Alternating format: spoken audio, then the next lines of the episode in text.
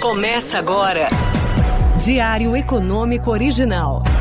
Uma análise das principais informações que impactam os mercados, a economia global e do Brasil. Apresentação: Marco Caruso.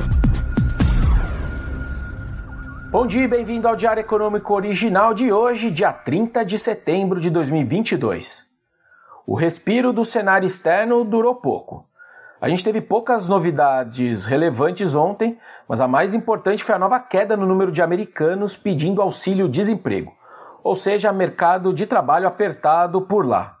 Se a gente lembrar, há algumas semanas esse número vinha aumentando e até levou alguns analistas a especularem se o mercado de trabalho dos Estados Unidos já não começava finalmente a perder ímpeto e, obviamente, a responder a essa subida de juros que a gente tem visto.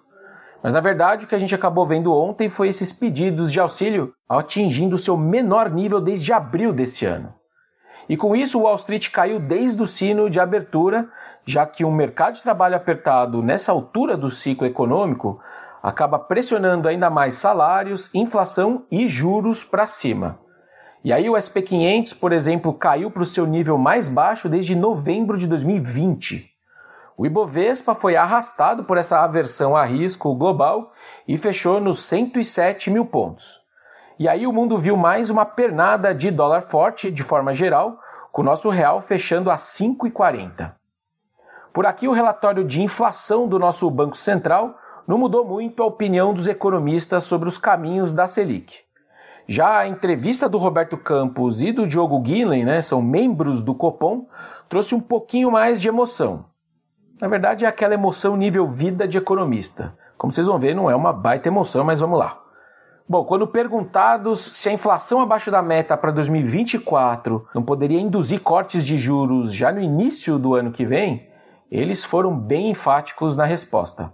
Aliás, tecnicamente perfeitos a meu ver. Os dois lembraram que as projeções deles só caminham na direção da meta justamente porque os juros ficam parados até meados do ano que vem, ou seja, parados por mais tempo e não por menos tempo. Trocando em miúdos, eles sugeriram fortemente que o mercado pare de ficar tentando antecipar o timing de juros para baixo.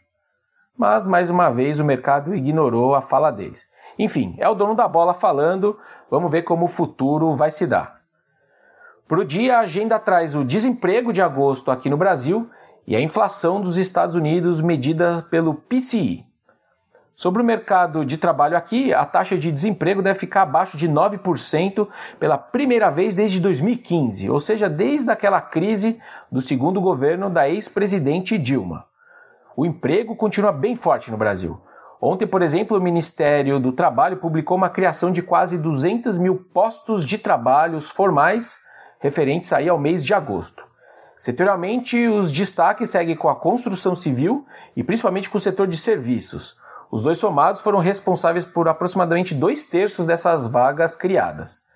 E com esse número forte, a gente passou a projetar uma criação de 1,8 milhão de postos de trabalho no acumulado de 2022, um baita número historicamente. E para terminar, sai agora às 9h30 da manhã a medida preferida do Fed de inflação, como eu falei, o tal do PCI. Ele não deveria ser muito diferente do CPI, que na sopa de letrinhas dos economistas é outro índice de preços ao consumidor, no caso, ao consumidor americano, e que já saiu algumas semanas atrás. Relembrando, foi justamente esse CPI que fez o mercado discutir se o Fed não deveria acelerar ainda mais o aperto de juros. Coisa que ele não fez, mas mostra pra gente que deveria vir um número salgado, pelo menos no núcleo de inflação do PCI. Por hoje é isso, bom dia, bons negócios e sorte sempre. Você ouviu?